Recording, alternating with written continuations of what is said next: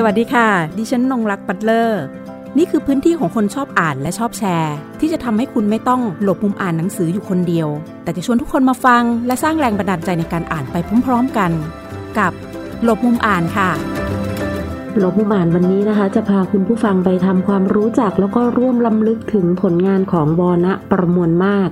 หรือพระเจ้าบรวงศ์เธอพระองค์เจ้าวิภาวดีรังสิตที่มีผลงานมาแล้วมากมายนะคะและผลงานที่ครองใจนักอ่านชาวไทยเรามาหลายยุคแล้วนั่นก็คือ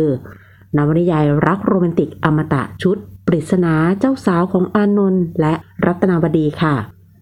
ทั้งสามเล่มนี้นะคะสำนักพิมพ์แสงดาวได้นำมาจัดพิมพ์ใหม่อีกครั้งหนึ่งนะคะเพื่อเป็นวาระนะคะในการฉลองครบรอบหนึ่งร้อยปีชาตการพระเจ้าวรวงศ์เธอพระองค์เจ้าวิภาวดีรังสิตหรือวรณะประมวลมากในวันที่ยี่สิบพฤศจิกายนสองพันห้าร้อยหกสิบสามผลงานทั้งสามเล่มนะคะได้ถูกเขียนขึ้นในช่วงที่มีการเปลี่ยนแปลงการปกครองสองพันสี่ร้อยเจ็ดสิบห้าเราไปย้อนล้ำลึกกันสักนิดหนึ่งนะคะก่อนที่เราจะคุยกับผู้ร่วมรายการในวันนี้เกี่ยวกับนวนิยายอมตะทั้งสามเล่มนี้นะคะโดยข้อมูลค่ะก็ได้มาจากเว็บไซต์ของสำนักพิมพ์แสงดาวนะคะที่เกี่ยวกับเรื่องย่อแล้วก็ข้อมูลของนวนิยายทั้งสามเล่มปริศนาเป็นนวนิยายโรแมนติกที่ยังครองใจผู้อ่านนะคะมาทุกยุคทุกสมัยมีเนื้อหาและเรื่องราวที่ไม่ซับซ้อนจนเกินไปเข้าใจง่ายและถูกใจคนอ่านทั่วทุกวัยอีกทั้งตัวละครนะคะยังมีความสมจริงตัวละครปริศนานะคะเป็นหญิงสาวที่สดใสร่าเริงเก่งกาจฉลาดสวยเพิ่งเรียนจบหมาดๆจากสหรัฐอเมริกาเป็นที่หมายปองของเหล่าชายหนุ่มค่ะและเป็นหญิงสาวผู้มีชาติกำเนิดเป็นปริศนาสมชื่อด้วยค่ะปริศนานะคะเป็นหญิงสาวที่เชื่อมั่นในตนเองแต่ก็อยู่ในกรอบประเพณีของไทยสมัยสองพันสี่ร้อยเจ็ดสิบห้าค่ะเรื่องถัดมานะคะเจ้าสาวของอานนท์ก็จะเป็นเรื่องต่อจากปริศนานะคะและใช้ตัวละครชุดเดียวกันค่ะเพียงแต่จะมีการเพิ่มตัวละครเอกเข้าไปนะคะเป็นเรื่องราวของอานนท์วิทยาธรเป็นหนุ่มนักเรียนนอกพ่อรวยนิสัยดีรักสนุกและใช้ชีวิตฟุ่มเฟือยค่ะเขานะคะมีหญิงสาวรายล้อมอยู่ตลอดเวลานะคะและครั้งหนึ่งค่ะเคยเล่นเกมรักกับปริศนาเพื่อเป็นอุบายนะคะจะให้ท่านชายพจน์ทรงหึงปริศนานะคะทั้งที่ในใจส่วนลึกของอานนท์เนี่ยก็หลงรักปริศนาอยู่เช่นเดียวกันค่ะแต่พอรู้ว่าปริศนานะคะมีใจให้กับท่านชายพจน์ปรีชาอานนท์นะคะก็เลยพร้อมค่ะที่จะยอมแพ้แล้วก็เปลี่ยนสถานะเป็นเพื่อนกับปริศนานะคะในทันทีและทั้งคู่ก็กลายเป็นเพื่อนรักกันค่ะเรื่องราวของเจ้าสาวของอานนท์นะคะก็จะมีเนื้อหาที่สนุกสนานเข้มข้นดราม่าและสมจริงค่ะสิ่งที่แตกต่างระหว่างปริศนากับเจ้าสาวของอานนท์นะคะตรงนี้ทางสำนักพิมพ์ระบุว่าผู้อ่านนะคะจะสามารถเห็นพัฒนาการแล้วก็มิติของตัวละครในเรื่องนี้ดีกว่าเรื่องปริศนาและรัตนาวดีค่ะซึ่งทั้งสองเรื่องที่ว่านั้นนะคะจะเป็นแนวรักโรแมนติกเพียงอย่างเดียวแต่ตัวละครนะคะในเรื่องเจ้าสาวของอานนท์ค่ะจะมีที่มาที่ไปและมีเหตุผลนะคะในการกระทำของตัวละครแต่ละตัวได้เป็นอย่างดีค่ะเรื่องสุดท้ายนะคะก็คือเรื่องรัตนาวดีค่ะเรื่องนี้นะคะจะเป็นเรื่องสุดท้ายในนวนิยายชุดปริศนานะคะแล้วก็ใช้ตัวละครชุดเดียวกันและต่อเนื่องกันนะคะเพียงแต่ว่ารัตนาวดีแทบจะมิได้ใช้ตัวละครหลักมากเหมือนเรื่องปริศนาและเจ้าสาวของอานนท์หากจะใช้ก็เหมือนแค่แบบนำตัวละครประกอบขึ้นมาเป็นตัวหลักในเรื่องนี้เช่นจะมีการพูดถึงหม่อมเจ้าหญิงรัตนาวดีนะคะท่านชายพจน์แล้วก็ปริศนาบ้างก็เป็นเพียงแค่การกล่าวถึงเท่านั้นนะคะเรื่องนี้นะคะความโดดเด่นสวยงามนั้นก็คือฉากนะคะที่มีการบรรยายภาพออกมาเป็นเรื่องนะคะเป็นไพเราะนิยายซึ่งมีฉากในต่างประเทศนะคะเป็นการเดินทางท่องเที่ยวในยุโรปค่ะเราได้เห็นภาพขนาดย่นย่อไปแล้วนะคะสำหรับนวนิยายชุดปริศนาในชุดนี้นะคะสามเล่มด้วยกันวันนี้นะคะผู้ที่จะมาร่วมพูดคุยกับเราในหลบมุมอ่านคืออาจารย์ชมัยพรแสงกระจ่างอาจารย์ก็จะมาให้ภาพกับเราอีกแบบเช่นเดียวกันค่ะเพราะว่าอาจารย์รู้จักนวนิยายทั้งสามเล่มนี้ตั้งแต่ตอนเด็กๆนะคะได้เคยอ่านมาทีนี้อ่านแล้วมันส่งผลอย่างไรกับอาจารย์นี่แหละค่ะเราก็จะมาคุยกับอาจารย์แล้วก็เรามาร่วมรำลึกไปกับผลงานอมตะทั้งสามเล่มนี้กันนะคะ ก็เน้นอ่านวรณประมวลมากเนี่ยมาตั้งแต่เด็กๆเลยตั้งแต่อายุ สิบสอง สิบสาม เพราะว่ามีหนังสือเจ้าสาวของอานนท์ซึ่งเป็นเล่มที่สองของชุดนี้เนี่ยอยู่ในบ้านมันมันทำให้เราอ่านคือมันเป็นหนังสือนวนิยายที่อ่านได้สบายๆแล้วตัวละครที่เล่าเรื่องเนี่ยเป็นตัวละครผู้ชายก็คืออานนท์แต่พออ่านแล้วเราติดใจเรื่องนี้ปรากฏว่าแม่ไปเอาปริศนามาปริศนาเนี่ยแม่ไปเช่าไปเช่ามาจากร้านหนังสือเราก็อ่านปริศนาโอ้โหมันเหมือนกับเราค้นเจอมหาสมบัติเนาะมีมีมีตอนต้นมาให้เติมเสร็จเรียบร้อยแล้วก็ตอนหลังพอมาเรียนชั้นมัธยมปลายได้อ่านรัตนาวดีโอ้โหครบชุดเลยสาม สามเรื่องนะคะทีนี้สามเรื่องเนี่ยมันเป็นนวนิยายในฝันของเด็กวัยรุ่นสมัยนั้นต้องบอกว่านวนิยายในฝันเพราะว่าอะไรเพราะว่ามันเป็นเรื่องที่ทำให้เรามองเห็นภาพเวลาที่เราจะโตไปจากเนี้ย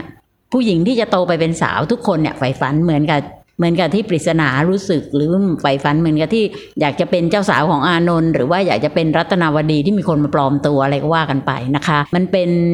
มุมมองของของความเป็นผู้หญิงคือผู้หญิงส่วนใหญ่ในสมัยก่อนเนี่ยเราจะรู้สึกว่าต้องอยู่บ้านอยู่กับบ้านนะทำกับข้าวแล้วก็ต้องอยู่ในความเป็นผู้หญิงเรียบร้อยกุลสตรีแต่พอเรามาอ่านปริศนาเนี่ยวรณประมวลมากเนี่ยทำให้เรามองเห็นผู้หญิงเป็นตัวของตัวเองเป็นครั้งแรกเป็นผู้หญิงที่เก่งเราก็อยากเก่งทุกคนเลยอยากพูดภาษาอังกฤษเก่งเหมือนกับปริศนานะอยากจะสวยเหมือนปริศนาตาโตผมหยิกความจริงชมัยพรก็ผมหยิกอยู่แต่วันหยิกไม่เหมือนปริศนานะปริศนาเขาหยิกน่ารักมากนะคะเผอิญในเล่มที่อ่านมีรูปประกอบตอนหลังมาทราบว่าเป็นรูปของวาสนากระแสสินซึ่งตัวสวยมากนะคะแล้วก็ขี่ม้าด้วยนางเอกขี่ม้านางเอกเรียนเมืองนอกผมเป็นความฝันเลยแต่ว่าที่ที่ชัดเจนมากในปริศนาก็คือว่าทำให้ผู้หญิงเนี่ยทำให้บทบาทของผู้หญิงเนี่ยมันเด่นขึ้นมาแตกต่างจากนางเอกในนวนิยายทุกเรื่องที่เคยอ่านตอนนั้นนะ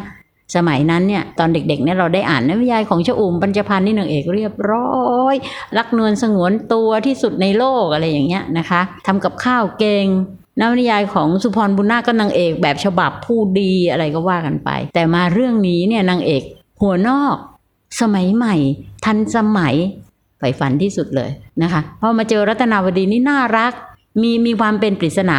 รวมกับรัตนาวดีอยู่ในในตัวคนเดียวกันคือน่ารักด้วยนะแต่ว่าพอเป็นรัตนาวดีนี่เราอยากมีผมเปียสองข้าง เป็นปริศนานี่เราอยากผมหยิกซึ่งก็หยิกอยู่แล้วแต่ไม่เห็นหยิกมันนั่งเอกอะไรเงี้ยนะคะเจ้าสาวของอานนท์เนี่ยก็มีผมเปียแต่เอาเปียพันไว้แล้วก็หมวกครอบไว้เท่อีกเท่แบบผู้หญิงที่เหมือนผู้ชายเนาะผู้หญิงที่มีอาชีพผู้หญิงที่ทำงานผู้หญิงที่ขับเรือได้โอ้โหเนี่ยผู้หญิงสามคนที่วรณประมวลมากสร้างขึ้นมาเนี่ยมันทำให้เรามีจินตนาการสร้างแบบฉบับที่แตกต่างสร้างแบบฉบับที่เป็นตัวของตัวเองนะคะในขณะเดียวกันเนี่ยสร้างพระเอกไว้ให้ด้วยแล้วสร้างพระเอกไว้ไม่เหมือนกันด้วยนะอย่างอย่างสร้างท่านชายเนี่ยท่านชายนี่ในความรู้สึกของชมัยพรตอนเด็กๆอ่านนี่มีความรู้สึกเกรงขามเกรงขามเจ้าชายคนนี้มากท่านชายพจน์เนี่ยมีความรู้สึกว่าเป็นหมอด้วยมุ้ยมันหลายชั้นมากเลยนะพอเป็นอานนท์นี่ตลกขำเลยรู้สึกอุ้ยพระเอกแบบนี้ก็ดีนะอารมณ์ดีแต่ว่าพระเอกอารมณ์ดีเนี่ยเวลาชมัยพรไปเขียนนวนิยายตอนหลังๆเนี่ยได้เป็นพระเอกแต่ได้เป็นครึ่งเรื่องอ่ะมักจะตอนสุดท้ายมักจะไม่ได้เป็นเพราะว่าเธออารมณ์ดีเกินไปไงตลกอะไรเงี้ยแล้วก็พระเอกแบบท่านชายดนัยวัฒนาของรัตนาวดีในเรื่องที่สามเนี่ยก็เป็นเจ้าชายเหมือนกันแต่ไม่น่ากลัวเท่าท่านชายพจน์เป็นเจ้าชายเหมือนเป็นเจ้าชายนักการทูตหน่อยๆไม่น่ากลัวมากแล้วมีอารมณ์อารมณ์ขันแล้วก็ดูกลัวนางเอกนิดๆอะไรเงี้ยในความรู้สึกของเรานะมันก็เลยเหมือนเออนวนิยายชุดนี้มันให้มันให้อารมณ์ต้องบอกว่าเป็นอารมณ์บันเทิงของคนวัยวัยคนวัยรุ่นมันมาสนองอารมณ์อะไรบางอย่างที่เราปรารถนาแต่ว่าก็ไม่ได้หมายความว่าเราจะได้เป็นพระนางเอกของใครสักคนหนึ่งแบบนี้ไม่ใช่แต่มันช่วยให้เรามีภาพนะช่วยให้เราสะสมจินตนาการอะไรพวกนี้ไว้ได้ในขณะเดียวกันมันยังมาสร้างแรงบันดาลใจให้เราเกิดความรู้สึกอยากเขียนหนังสือเพราะว่าในเรื่องเนี่ยมันก็จะมีกระบวนวิธีการเขียนที่ไม่เหมือนกันเลยทั้งสามเรื่องเรื่องที่หนึ่งนี่เล่าปกติเล่าเป็นแบบว่าเป็นพระเจ้านี่แหละมองว่าคนนั้นทำอะไรคนนี้ทำอะไรเล่าไปคนนู้นเดี๋ยวก็เป็นในมุมของคนนู้นมุมของคนนี้มุมพระเจ้าตลอดพอเรื่องที่สองเนี่ยเล่าเล่าจากมุมมองของผู้ชายผู้ชายเป็นผมเป็นตัวเล่าเรื่องก็คืออานนท์ เราก็ได้ได้อีกภาพแล้วพอเรื่องที่สามเป็นจดหมายเขียนติดต่อกันแล้วก็จดหมายเนี่ยมันจะเขียนทั้งหมดมันไม่ได้มันต้องซ่อนอะไรไว้เพราะว่าคนนี้เขาเขียนถึงใช่ไหมเขาก็ไม่มีมุมของเขาบางมุมอีกคนนึงเขียนก็มีมุมของตัวเองมันก็จะมาต่อกันเนี่ยมันก็เป็นเทคนิคการเขียนเพราะนั้นสามเรื่องนี้ก็เป็นแบบอย่างหรือเป็นแรงแรงบันดาลใจให้ชมาพรมาเขียนนวนิยายมีบางเรื่องที่เขียนเป็นจดหมายก็เอามาจากรัตนาวดีมีบางเรื่องที่เขียนพระเอกเป็นผู้เล่าเรื่องเป็นผมผมแบบอานนท์เนี่ยจริงก็ผมแบบเดียวกับผู้เขียนวรณประมวลมากเนี่ยคือท่านก็เป็นผู้หญิงไงเราก็เป็นผู้หญิงเขียนปลอมตัวเป็นผู้ชายนั่นเองก็ชอบเหมือนกันนะคะเพราะนั้นนี่ก็เป็นนอกจากเป็นแรงบันดาลใจให้เห็นภาพผู้หญิงและเป็นแรงบันดาลใจให้เกิดความอยากเขียนแล้วเป็นแรงบันดาลใจอีกอย่างหนึ่งของคนบ้านนอกก็คือว่านั่นเป็นคนจังหวัดจันทบุรีตอนที่อ่านเนี่ยอยู่ในสวนเลยแล้วก็ไม่เคยเลยที่จะรู้จักกรุงเทพอ่านเรื่องเรื่องนี้มันเห็นห้างคือตอนนั้นจับอะไรไม่รู้จำไม่ได้จำชื่อไม่ได้นะแต่รู้ว่ามันเป็นห้างที่อยู่ในกรุงเทพมีรถยนต์ที่มียี่ห้อจำได้ว่าท่านหญิงเรียกว่าไก่เลิศจริงๆมันไคลส์ไคลส์เลอร์แต่ท่านใช้ภาษาไทยแปลเสร็จเรียบร้อยมาตัวละครตัวไหนสักตัวนึงเป็นตัวแปลไม่รู้ไม่รู้อยู่ในเล่มไหนนะคะแต่จำคำว่าไก่เลิศได้แล้วก็เราเราก็มีความรู้สึกว่านี่มันเป็นของที่คนบ้านนอกไม่รู้จักมีโรงหนังมีอะไรซึ่งมันอยู่ในเรื่องหมดเลยอ่ะมีตัวละครหลากหลายให้เห็นว่าคนกรุงเทพเขาทำอะไรถ้าเราเป็นคนที่มีความโมโหหรือมีความกดดันในชีวิตของตัวเองสักหน่อยเราอ่านละอาจจะหงุดหงิดก็ได้นะโอ้โหทำไมตัวละครขับรถกันทุกทุกวันเลยเงี้ยแต่เราไม่เนื่องจากเราเด็กอ่ะเราไม่ได้อ่านว่าทำไมเราไม่มีรถขับอ่ะแต่เราอ่านว่าเฮ้ยมันขับรถอะไรกันมั่งเงี้ยมันมันภาพมันคนละภาพแล้วมันสนุกแล้วมันก็เห็นกรุงเทพสมัยนั้น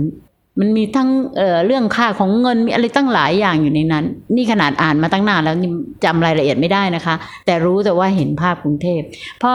มาเรื่องเจ้าสาวของอานนท์เนี่ยเห็นภาพคลองน้ำวนไม่รู้ชื่ออะไรคลองน้ำวนที่มีต้นมะพร้าวแล้วก็นางเอกขับเรือมารับพระเอกเนี่ยนะเราก็เห็นภาพอีกโอ้ยนี่ดูสิอยู่ในอยู่ในคลองบ้านเราเป็นบ้านสวนมีสวนทุเรียนสวนมังคุดสวนเงาะไม่มีสวนมะพร้าวนี่ได้เห็นสวนมะพร้าวพอมาเรื่องที่สามไปเมืองนอกเลยโอ้โหไม่มีนวนิยายเรื่องไหนสำหรับเด็กในสมัยนั้นที่ให้จินตนาการเกี่ยวกับเมืองนอกได้เท่าเรื่องรัตนาวดีเพราะมันเห็นหมดเลยอ่ะแล้วตอนหลังตอนที่เรียนมัธยมปลายอ่ะเรียนภาษาเยอรมันอ่ะย้อนกับเอารัตนาวดีมาดูแล้วมาดูภาษาเยอรมันโอ้ขำใหญ่เลยมีความรู้สึกว่าอุ๊ยตายแล้วฉันฉันเพิ่งรู้เนี่ยฉันแปลได้แล้วฉันแปลได้แล้วฉันออกเสียงได้แล้วคือตอนที่เราอ่านครั้งแรกเนี่ยท่านสมมุติว่าท่านเขียนว่า ich liebe dich เงี้ยเราก็ไม่รู้หรอกว่าอ่านว่าอะไรอ่ะแต่พอเรามาเรียนแล้วเรามันอ่านได้มันตื่นเต้นมันสนุกมันรู้สึกดีอย่างเงี้ยมันก็เลยเหมือนกับมันมันให้ภาพของเมืองนอกและในขณะเดียวกันมันให้สำเนียงให้ภาษารวมทั้งไอ้เรื่องตลกของคนสมัยก่อนที่เขาชอบพูดชอบเขียนกันมากเลยก็คือเรื่องการล้อคนจีนการล้อคนจีนเนี่ยเมื่อก่อนนี้มันเป็นเรื่องปกตินะคะแต่ว่าตอนหลังๆมาเนี่ยถ้าเราเขียนมากๆนี่มันจะกลายเป็นดูถูกดูแคลนแต่อันนี้เขาจะล้ออีตาตำมังงงอะไรเนี่ยมันสนุกมากแล้วเราอ่านไปก็โอ๊ยขำไปไม่รู้ไม่รู้ผู้เขียนเอามาจากไหนอะไรอย่างเงี้ยนะคะมันมีชีวิตชีวามากเลยก็ทั้งสามเล่มก็ถือว่าเป็นเป็นแรงบันดาลใจรวมถึงการให้ภาพของผู้หญิงยุคใหม่ณตอนนั้นอาจารย์อยากจะทราบเหมือนกันว่าตอนนั้นเราก็อยู่ต่างจังหวัดภาพของปริศนานางเอกรัตนาวดีเจ้าสาวของอานนท์ต่างๆที่ปรากฏใน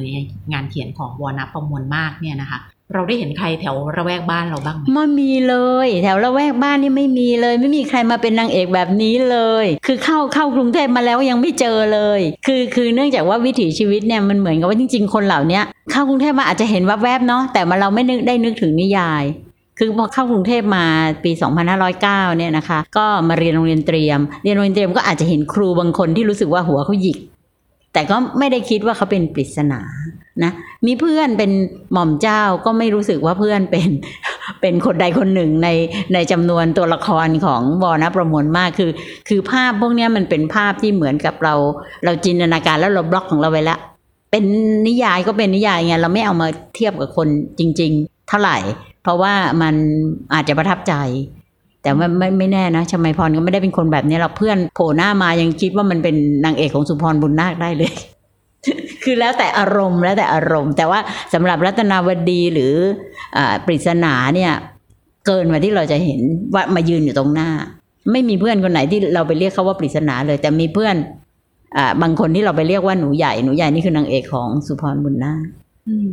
ค นะเรียกได้ว่าภาพของอาจารย์ก็ยังแจ่มชัดอยู่กับนวนิยายเอ่ออมตะชุดนี้นะคะทั้งสามเล่มด้วยแล้วก็ยังมีเรื่องของนิกกับพิมพ์ด้วยนะซึ่งเป็นงานเขียนของท่านอ๋อนิกกับพิมพ์นิกกับพิมพ์นี่ก็ก็เป็นเป็นเรื่องการเขียนถึงสัตว์สัตว์เลี้ยงและให้สัตว์เลี้ยงเป็นตัวเล่าเรื่องคือเราอ่านเรื่องเอ่อนิกกับพิมพ์แล้วเนี่ยมันเกิดแรงบันดาลใจมันเกิดความรู้สึกว่า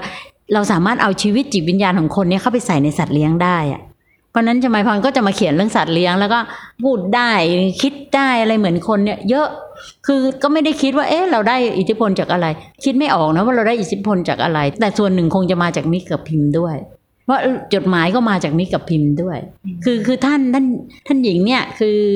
วรณประมวลมากเนี่ยทำให้เราเห็นวิธีการของการเขียนเรื่องที่ไม่ยากเขียนง่ายๆสบายๆภาษาธรรมดาธรรมดาคนก็มีชีวิตเคลื่อนไหวอยู่เป็นธรรมดาแล้วก็เรื่องก็ไม่ใช่เรื่องซับซ้อนคือไม่ได้ไปงัดเอาจิตภาวะจิตข้างในออกมาแล้วก็มาทำให้มันยุ่งแล้วก็มาบอกว่านี่มนุษย์มันยุ่งยากไม่มีตัวนี้นะคะมีแต่ความมุมมองที่งดงามของชีวิตน่ะคือคือเราก็ต้องยอมรับนะว่างานเขียนน่ะมันก็มีได้หลายแบบไอ้ชนิดที่แผ่ความดำมืดออกมามันก็มีนั่นก็เอาไว้อ่านเวลามันอยากดำมืดอะไรเงี้ยนะคะแต่อันเนี้ยมันเป็นมุมสว่างของชีวิตมันไม่มีอะไรที่เป็นโศกนาฏกรรมอะตัวละครบางทีอกหักเราอกหักตามไปอยู่พักเดียวอะปรากฏว่าสมหวังแล้วเรียบร้อยทุกอย่างโอเคเนาะตอนที่นงรักอกหักเนี่ยแหมเราก็รู้สึกนงรักพอดีนะคะนงรักอกหักเรารู้สึกทุกข์ใจแทนนงรักมากเลยโถเราอกทำไงดีเนี่ยปรากฏว่าพอตระกลขอแต่งงานนะเราจำได้แม่นเลยว่าไอ้ความปรีดาของนงรักเนี่ยมันทำให้เด็กผู้หญิงเนี่ยมันอิ่มใจขึ้นมาทันทีอ่ะเราเราไม่ต้องสงสารเขาอีกแล้วไงแต่ที่เราสงสัยมากในวัยเด็กก็คือคนนี้ทำไมชื่อตระกล ทำไมไม่ชื่อตระกูล ความสงสัยของเด็กก็คือสระอูหายไปไหน อีกอย่างที่ชอบนะน่าจะเป็นตอนตอนที่อาจารย์คุยในในงานพูดคุยกันในงาน Winter Book Fest นั่นก็คือเรื่องของฉากเรื่องของความเป็นไพรัตนิยายด้วยนะคะจริงฉากนะตอนนี้โหเปลี่ยนไปเยอะละตามท้องเรื่องที่ปรากฏนะคะเราก็อยากมีความรู้สึกว่าโอ้ยอยากจะไปตามรอยอยู่เหมือนกันเออก็ก็ลองดูก็ได้นะคือเวลาเราตามรอยนวนิยายหรือตามรอยงานอะไรแบบนี้เนี่ยเราแค่ไปตรงตำแหน่งนั้นแล้วเราก็ชี้ว่าเมื่อก่อนมันคืออะไรคือมันไม่ต้องเหมือนเดิมแล้วไงแต่เราชี้ได้สมมุติว่าเราไปตรงห้างที่อยู่ทางด้านเยาวราชเนี้ยเราก็ชี้ได้ว่าอ่ะสมมุติว่าตรงเนี้ยเป็นห้างไนติงเกลนะแต่เดี๋ยวนี้มันไม่ได้ชื่อห้างไนติงเกลแล้วเพียงแต่เราต้องถ้าเราจะทำตามรอยเราต้องศึกษาสำรวจแล้วก็ดูว่าตรงนี้มันเปลี่ยนไปเป็นอะไรซึ่งก็สนุกดีเหมือนกันนะเพียงแต่ว่าเรื่องนี้มันไม่ได้แสดงเชิงประวัติศาสตร์มันแสดงภาพของชีวิตของผู้คนในสมัยก่อนมากกว่าและเป็นชีวิตของผู้คนที่อยู่ในระดับชนชั้นกลางไปทางสูงคือไม่ได้แสดงภาพชีวิตของชนชั้นล่างนะคะไม่มีชนไม่มีไม่มีตัวละครตัวไหนนอกจากคอยเป็นขับรถหรือคอยวิ่งไปวิ่งมาเงี้ยเปิดประตูเงี้ยอันเนี้ยเราก็ไม่ได้นับแต่ถ้าเขาไม่ได้แสดงชีวิตของคนพวกนั้นแสดงแต่ภาพที่วิ่งไปวิ่งมามารับใช้คนเหล่านี้เท่านั้นเองคือเนื่องจากนวนิยายเรื่องนี้เกิดขึ้นประมาณปีสักประมาณ สองพันสี่ร้อยเก้าสิบสี่ ต่อ สองพันสี่ร้อยเก้าสิบสาม สองพันสี่ร้อยเก้าสิบแปด อะไรเงี้ยนะคะเอ้ยไม่ใช่เก้าสิบแปดครับแปดสิบเก้าคือหลังสงครามโลกครั้งที่สองท่านท่านหญิงก็เขียนนวนิยายเรื่องนี้อันนี้ก็เป็นฉากประวัติศาสตร์อย่างนึงก็คือว่าต้นฉบับเขียนเสร็จสมบูรณ์แล้วท่านเอาวางไว้ในโรงพิมพ์ประมวลสารแล้วก็โรงพิมพ์ประมวลสารไฟไหม้แล้วท่านหญิงก็นึกได้ว่าต้นฉบับอยู่ที่นั่นท่านหญิงก็วิ่งวิ่งเข้าไปเอามาทำให้ต้นฉบับเนี่ยมีโอกาสมาสู่สายตาเราซึ่งหวาดเสียวมากนะคะเพราะสมัยก่อนไม่ใช่คอมพิวเตอร์นะคะไม่ได้เก็บไว้ในคอมพิวเตอร์ ไม่ใช่ส่งอีเมลไปที่ไหนได้นะถ้ามันหายมันคือหายเลยอ่ะเพราะฉะนั้นมันรอดมือมาได้มากลายเป็นนวนิยายโด่งดังได้นี่ก็มหัศจรรย์อยู่แล้วคือเรื่องเรื่องราวตามรอยได้หมดตามรอยลงพิมพ์ประมวลสารก็ได้เข้าไปที่ถนนประมวลน่ะแล้วก็ตรงนั้นก็กลายเป็นร้านอาหารไปแล้วอ่ะใช่ใช่อย่างเงี้ยได้ก็จะเห็นพื้นที่ตรงนั้นซึ่งซึ่งเออจำได้แล้วเคยอ่านเจอที่ไหนที่เขาเขียนถึงว่าหรือจริงๆถ้าจะตามรอยเรื่องนี้เพื่อฉลองหนึ่งร้อยปีชาตการของวรณประมวลมากเนี่ยก็น่าจะตามอะไรนะเขาเรียกตามรอยปริศนาคือการตามรอยปริศนาเนี่ยก็คือว่าตามว่าปริศนาเนี่ยทำอะไรบ้างสมมติว่าปริศนาไปสอนหนังสือที่โรงเรียนเราก็ไปที่โรงเรียนนี้นะปริศนาอยู่ที่บ้านบ้านอยู่ที่ถนนอะไรก็ไปที่ถนนนี้ อย่างเงี้ยก็คือตามตามนางเอกไปตามนางเอกไปนางเอกขับรถไปที่นั่นที่นี่เราก็ลองตามดูอันนี้ก็สนุกดีนะคะทำได้ถ้ารู้สึกว่าอยากทำเพื่อเฉลิมฉลองร้อยปีชาตการท่านสมาคมอะไรสักสมาคมก็เอาไปทำได้น่าจะสนุกใช่แล้วจากที่ตอนนั้นก็เป็นผู้หญิงที่ล้ำนะคะตัวละครล้ำมากค่ะล้ำมากเออมีมีฉากล้ำอยู่ฉากนึงซึ่งชมัยพรไม่เข้าใจเลยเพราะตอนนั้นอายุสิบสาม สิบสอง สิบสามก็คือว่าฉากที่ปริศนาไปตามท่านชายพจน์ในฐานะที่เป็นหมอเพื่อมาดูยายซึ่งกำลังหมดสติเนี่ยแล้วท่านชายพจน์พอมาถึงเนี่ยปรากฏว่าคุณยายรู้สึกคือคือขากลับอะปริศนานั่งมาในรถแล้วหลับหลับก็ท่านชายพจน์ลงจากรถแล้วท่านชายพจน์ไม่รู้จะเอาปริศนาไปไหนก็เลยอุ้มปริศนาขึ้นไปนอนบนเตียงที่บ้านเลยแล้วก็ปริศนาตื่นมาก็เออใครอ่ะใครพาขึ้นมาเขาก็บอกว่าท่านชายพจน์อุ้มขึ้นมาปริศนาก็รู้สึกว่าเอ๊ะนิดหน่อยเนาะแต่ชมัยพรรู้สึกมากกว่าปริศนาอีกรู้สึกแปลกใจตอนตอนนั้นใช่ไหมอืมแปลกใจมากเพราะเราเป็นเด็กไงเราแปลกใจมากเอ๊ะผู้ชายไปอุ้มผู้หญิงนี่ถ้าเป็นนิยายที่เราเคยอ่านนะผู้ชายคนนี้ต้องแต่งงานกับผู้หญิงคนนี้เลยนะเพราะว่าไปอุ้มผู้หญิงคนนี้เออมันมันทำไมปริศนามันดูนิ่งๆไม่ครับคือก็ตกใจนิดหน่อยเออละอายเล็กน้อยแต่ก็ไม่มากไม่มากเท่าชมัยพรอายกว่าเลยคนตลกมากคนอ่านอายกว่าคนอ่านอายกว่ารู้สึกแปลกใจมากเลยแล้วถ้าตีความนะตอนนี้อาจารย์มองว่าอย่างไรคะเรื่องสำหรับฉากนั้น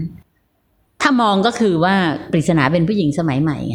การการอุ้มแค่อุ้มขึ้นไปเนี่ยมันไม่ได้มีอะไรเสียหายเลยก็แค่อุ้มขึ้นไปแล้วก็ไปนอนในห้องก็จบแต่ว่าเราแบบถูกสั่งสอนโดยคำพูดของครูที่สอนเราในโรงเรียนหรือตัวหนังสือที่สอนเรามาว่าให้รักนวลสงวนตัวก็คือไม่ให้ใครมาถูกตัวเลย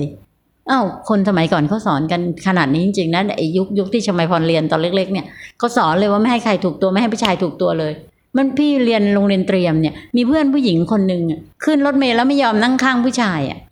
ถ้าถ้าถ้ามีเก้าอี้ว่างเนี่ยนะแล้วมีผู้ชายนั่งอยู่แล้วเพื่อนไม่นั่งเลยนะเพราะว่ามันจะต้องไปนั่งติดกับผู้ชายเห็นไหม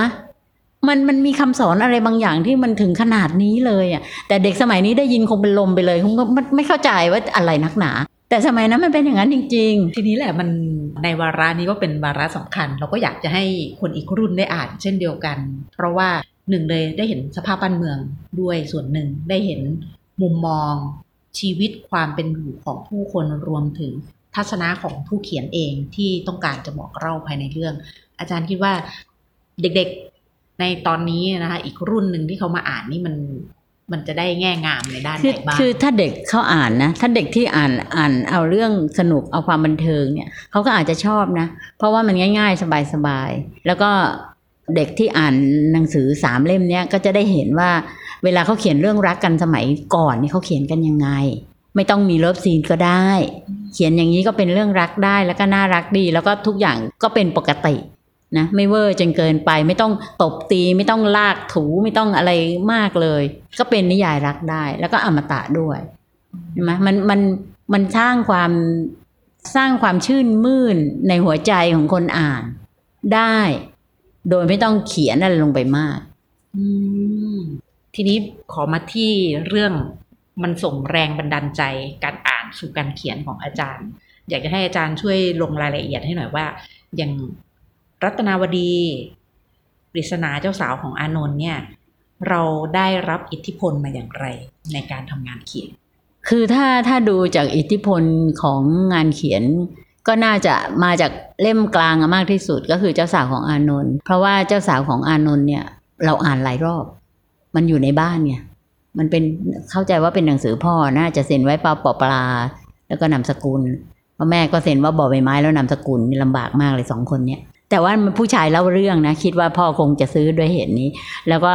พอเราอ่านมากๆเนี่ยทำให้เราติดรู้มีความรู้สึกว่ามีอารมณ์ขันอารมณ์ขันแบบอานนท์นะแล้วก็อยากเล่าเรื่องเป็นผมเพราะนั้นเวลามาเขียนนวนิยายเนี่ยเรื่องนวนิยายเรื่องแรกเนี่ย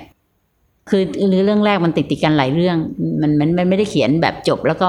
มันมันเดี๋ยวไปลงนิตยสารอย่างบันทึกจากลูกผู้ชายเนี่ยใช้สองอย่างรวมกันเลยคือเล่าเป็นเล่าเป็นบันทึกในขณะเดียวกันแทนตัวเองว่าผมทุกคำคือลูกเล่าให้พ่อฟังเนี่ยลักษณะเนี้ยก็คือผมผมแต่เป็นวัยรุ่นหน่อยนึงนะคะ เราเป็นผู้ชายก็คือปลอมตัวเป็นเด็กผู้ชายปลอมคนเขียนปลอมเป็นเด็กผู้ชายพยายามจะเอาจากตัวเองเข้าไปใส่ในความเป็นเด็กผู้ชายเช่นเดียวกันเรื่องเอ่อจดหมายถึงดวงดาวเนี่ยก็เล่าเป็นจดหมายโดยใช้วิธีใช้จดหมายสลับกันไปสลับกันมาแต่ระหว่างลูกสาวสามคนซึ่งมันก็เหมือนกับที่รัตนาวดีเนี่ยสลับกับท่านชายท่านชายดนัยวัฒนาเล่านะแล้วก็ตัวรัตนาวดีเล่าแต่ทั้งสองคนเนี่ยจดหมายส่งไปคนละที่เพราะฉะนั้นมันคนอ่านเนี่ยต่อเรื่องได้แต่สองคนเนี่ยจะไม่ต่อเรื่องซึ่งก็เป็นวิธีที่เราเรียนรู้มาจากเรื่องรัตนาวดีแล้วเวลาเรามาเขียนจดหมายถึงดวงดาวเนี่ยเราก็ต้องนั่งเราก็ต้องคิดว่าถ้าเราเขียนเล่าคนที่หนึ่งก็เล่าคนที่สามก็เล่าคนที่สองก็เล่าพร้อมกันมันเป็นไปไม่ได้คนอ่านก็จะได้อ่านอะไรที่ซ้ำกันหมดใช่ไหมถ้าลูกสามคนแล้วเราก็เลยให้เขาจบปริญญาแล้วเล่าทีละคนพอเขาจบปริญญาอีกคนนึงก็จะรับไม้เล่าต่อและอีกคนก็รับไม้เล่าต่อก็นี่ก็เป็นเทคนิคการเล่าด้วยจดหมายเนี่ยมันต่อเนื่องกันได้โดยคนอ่านไม่เบื่อแบบเดียวกับที่ท่านวรณประมวลมากใช้ก็เหมือนกันคือท่านรัตนาวดีเล่าเนี่ยก็ไม่รู้เรื่องดนัยวัฒนาเพราะดนัยวัฒนาเล่าก็ไม่ได้เล่าในส่วนของรัตนาวดีมันก็ต่อกันเองเลยนะมันก็คือมันเป็นอิทธิพลจากการที่เราได้อ่านงานของท่านแล้วก็มามาปรับมาประยุกต์ใช้กับงานของตัวเองอาจารย์ชมัยพรแสงกระจ่างได้ให้ภาพนะคะเกี่ยวกับแรงบันดาลใจในการอ่านงานเขียนผ่านนวนิยายอมตะทั้งสามเรื่องของวรณประมวลมากซึ่งได้แก่ปริศนาเจ้าสาวของอานนท์และรัตนาวดีและยังมีพ่วงให้เราด้วยอีกเล่มหนึ่งนั่นคือนิกกับพิมพ์ค่ะในส่วนของนวนิยายชุดรักโรแมนติกอมตะทั้งสามเล่มนั้นนะคะอาจารย์ได้แรงบันดาลใจในเรื่องของภาพของผู้หญิงแรงบันดาลใจเพื่อเอาไปใช้ในการทำงานเขียนและแรงบันดาลใจในเรื่องของการท่องเที่ยวและการเดินทางซึ่งปรากฏอยู่ในงานเขียนของวรณประมวลมากนะคะวันนี้ต้องขอบคุณที่ติดตามรับฟังหลบมุมอ่านกลับมาพบกันใหม่ค่ะสวัสดีค่ะหากมีหนังสือดีๆที่อยากมาแชร์กันมาบอกกับเราได้นะคะแล้วกลับมาหลบมุมอ่านด้วยกันค่ะ